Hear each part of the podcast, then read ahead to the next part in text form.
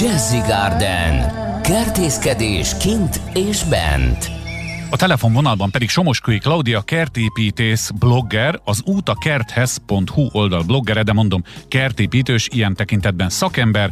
Most már hosszú hónapok, talán több mint egy éve beszélgetünk kertészeti dolgokról, és ez ma sem lesz másként. Szia!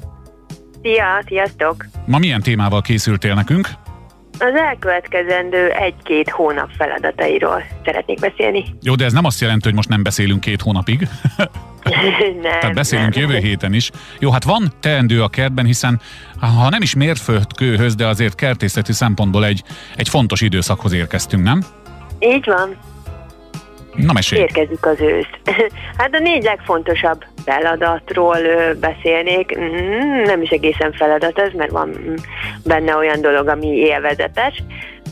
Ilyen például a tavaszi hagymások ültetése.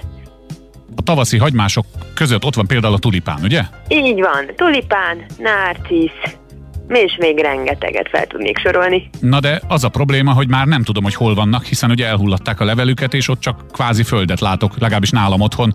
Nem mindig lehet tudni, hogy pontosan hol volt a tulipán. Igen, ők jó helyen vannak, hogyha a földben vannak, ők majd tavasztal ö, ö, kijönnek, kibújnak és virágozni fognak. Ö, igazából itt arról van szó, hogy akik most akarnak tavaszi Aha. hagymásokat ültetni, és megvásárolják a hagymákat, azt most szeptember-októberben kell elültetni. És akkor beszéljünk a dugványozásról egy kicsit. Nekem volt egy ilyen meghajlított fadarabom gyerekkoromban. Azzal egy lukat fúrtam a földbe, és valamelyik magot vagy hagymát beletettem, és ugye rögtön felmerül a kérdés bennem, hogy ugye itt nem zöldségről van szó, hanem egy dísznövényről, például milyen mélyre kell tenni. Attól függ, a kisebb hagymákat ö, ö, nem kell olyan mélyre, ezeket ilyen 3-5 centire, a nagyobb hagymákat lehet ö, 8-10 centire is, de ez, amikor hagymákat vásárolunk, akkor a, a zacskóikon nagyon jól le van írva, hogy milyen mélyre kell, illetve hogy milyen távolságra egymástól. Igen, igen, mi csak azt gondoljuk, hogy jó a növénynek, hogyha egy csomóban van, mert az milyen szép, aztán lehet, hogy küzdködnek szegények, nem? Így van, igen, kell a megfelelő távolság, hogy kapjanak elegendő fényt. Na jó, akkor haladjunk tovább. Jó, akkor a gyep, a gyep ápolása. Hát erről egy külön adást is beszélhetnénk, hogy mit kell csinálni ősszel, de nekem van konkrét kérdésem. Nyáron nyírtuk, ahogy tudtuk, attól függően, hogy esős vagy napos idő volt. Ősszel például a nyírás magassággal mi legyen, gerebjézzünk-e, vagy hagyjuk egyáltalán az egészet, szóval itt van mit mondani. Ö, igen, tényleg megérne egy külön blokkot. Ilyenkor lehet már picit alacsonyabbra vágni, de ez ne legyen ilyen 3-4 cm-nél alacsonyabb. Hogyha rendszeresen nyírjuk, tehát ez heti két alkalmat jelent, akkor ott hagyhatjuk a, a levágott füvet, de hogyha csak hetente, két hetente nyírjuk, akkor mindenképpen szedjük össze, mert akkor befülled a gyep, mert hogy akkor már olyan nagy ott a zöld hulladék rajta. Ez mehet ugye a komposztba? Igen, persze, mert a komposztba, illetve a bokrok alá is. Uh-huh. Jó, figyelek. Mm. Mm, tehát össze még a gyepet érdemes tápanyaggal ellátni, hogy felkészüljön a térre, illetve egy gyepet is lehet szellőztetni ilyenkor is. Lehet, hogy még később, egy-két hét múlva, nem tudom, majd visszatérünk erre, de azért most is Jó. mondjuk el, hogy nagyjából meddig érdemes, majd hónapokat tekintve, meddig érdemes egyáltalán nyírni, és mikor kell már békén hagyni. Kb. Mm, időjárásra is függ, de szerintem ilyen október vége, november eleje, amikor, amikor még vannak ilyen tartósan plusz 10 fokok, Mhm. de amikor már jönnek a hideg idők, fagyosabbak, akkor már úgyse fog nőni a fű.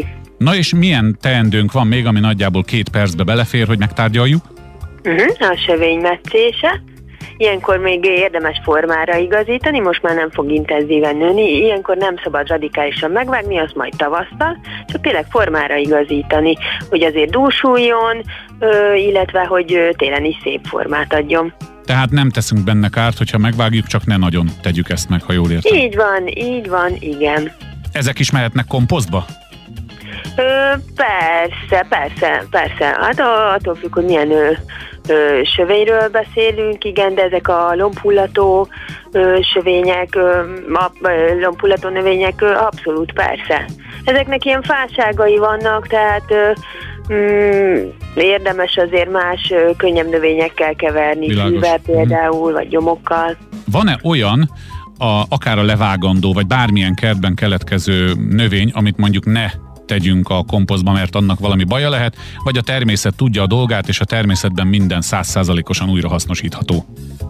Hát a tűlevelek nem, nem, nem jók, tehát ö, ott a gyanta se jó, illetve beszéltünk múltkor a diófalevérről, hogyha rövid távú komposztot szeretnénk, akkor tehát könnyebb zöld hulladékokból, akkor ö, akkor azt semmiféleképpen ne tegyük, csak hogyha van időnk ott egy-két évig forgatni a komposztot, és utána kiszórni a növények alá, akkor lehet a diófa levelét is. Na jó, de múltkor nem egy-két évet mondtál, hanem azt mondtad, ha ősszel beletesszük, tavaszra már jó lesz, akkor tegyük ezt tisztába, hogy akkor mi a helyzet a hmm. diófa levéllel. Igen, hát azért egy 6-8 hónapot igen érdemes várni. Tehát legalább egy fél évet. Jó, legalább ezt is igen, megtudtuk. Igen, igen, Van még valami? Ez a legfontosabb, illetve hogyha még most az ősz a legszínesebb, hogyha nincsenek összedíszítő növényeink, akkor még most érdemes beszerezni. Ez így van, ez így van. Amelyekkel kapcsolatban mindenféle kérdésre választ adnak ott, ahol beszerezzük őket, vagy neked is lehet ugye írni az útakerthez.hu oldalon keresztül, ha valakiben kérdés maradt a hallgató közül, és nekünk is írhatnak, mert majd mi továbbítjuk az esetleges kérdéseket Klaudiának. A korábbi beszélgetéseink is visszahallgathatók a jazzy.hu-n, ez is visszahallgatható lesz, lesz, friss beszélgetéssel pedig egy hét múlva készülünk. Köszönjük szépen, Klaudia, szia! Én is köszönöm, sziasztok!